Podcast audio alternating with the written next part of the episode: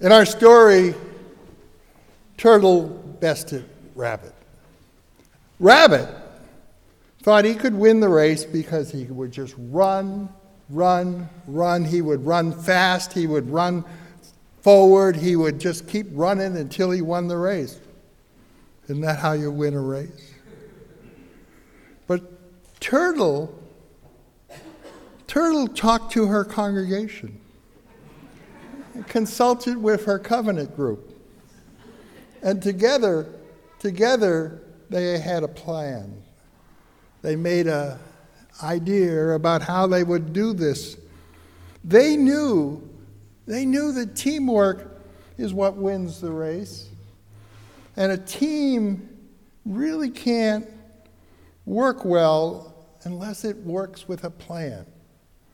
The turtle's plan was to send each turtle out to a different mountain along the Appalachian, across Appalachian Trail.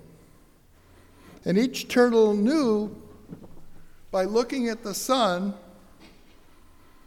when they would start moving up the hill.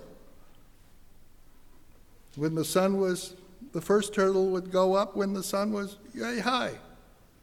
The second turtle would go up when the sun was yay high. Yay, yay hi.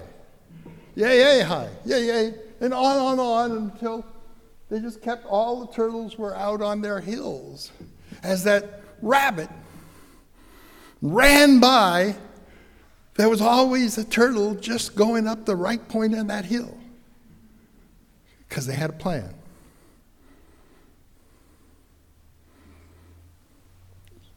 So turtles were not all climbing up the hill helter skelter. They were climbing up the hill because they had a game plan, teamwork.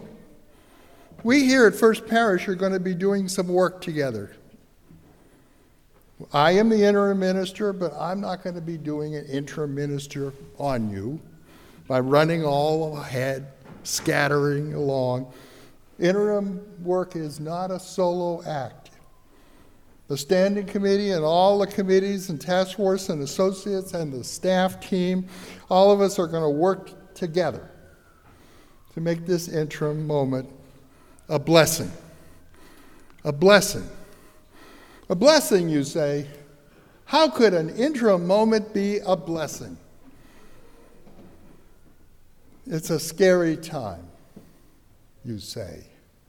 It's a time of change. Oh my. A time where everything is up in the air and we don't know what we're doing because our beloved former minister has answered a call to a new community ministry, a ministry of public witness to help mobilize religious communities to build a coalition to save our creation. The ministry that Fred has been called to do is important. And each of us have a, a role to play in supporting that ministry as well.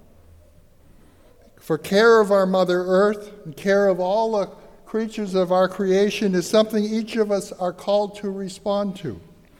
In our way, in our particular gifts, each of you know what, how you make contributions to that. A work party, I think, is, is one contribution to that. Everyone has a contribution to making sure our Mother Earth is here for the seventh generation to come.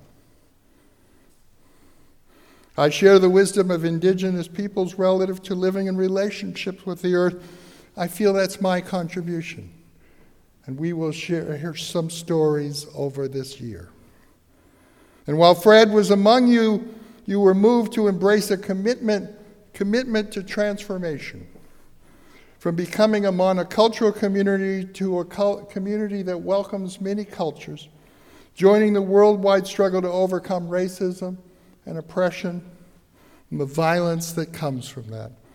Standing on the side of love with undocumented families and showing up, showing up for justice when justice is denied.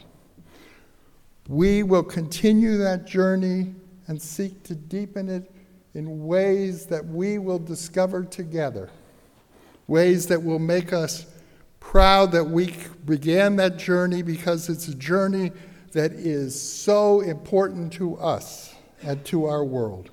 So, together with the Standing Committee, we will make an inventory an inventory of how we will work together. We will develop a plan so that no one feels that if she volunteers for a committee or he volunteers for a task force, they must run faster and faster and faster just to keep up with all that work. Keeping up with commitments, keeping up with obligations, running to keep up with church. Because we're going to work together, each with their part, pacing ourselves and slowing down to know that not all turtles look alike. Rabbit thought he could win a race by running faster and faster. Turtle went to council, consulted with friends, and together they came up with a better idea. They thought strategically, they made a plan, and they talked about their part of the race and they made that contribution. Last week, when I was introduced, I mentioned that as a young adult, I lived in this, this part of the world, this Boston area. And all these years since I was a young adult, I have been an active Unitarian Universalist. So I observed I have become familiar with First Parish over decades. And I have seen you change. And I know that change can be hard. It can be hard on any congregation, on any person. It's hard. But in a UUA publication I read this week, and we know that anything in a UUA publication is wise, right?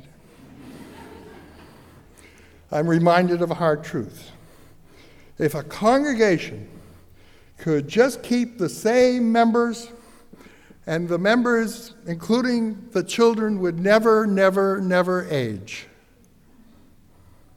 And if the congregation always stayed the same size, and the congregation always had the same minister, and the same music director, and the same order of service, and always had the same well known set of issues, you'd know exactly what the church would be. It would be so easy and so boring. We would never have to deal with change. We would never have the stress of dealing with change. And you'd want some change. So it's exciting to welcome new guests, new, hear new sermons, puzzle over new challenges, but it is not easy. Change is hard, and we experience loss and we grieve, but the alternative is boring. We do change, and we're grateful for all the new people that come among us. Our children change before our very eyes, and our blessed animals grow, live in blessed memory as they grow older too. So change is inevitable, but misery is optional. Yes, the misery we experience because of change is not necessary. We can learn to accept the changes that are going on. We can choose to make the most of this moment. We can laugh, we can cry, and find the courage that comes from beloved community, the courage to go forward as a community and embrace our future together in love. Somebody's going to call out that next hymn because I didn't bring it up here with me.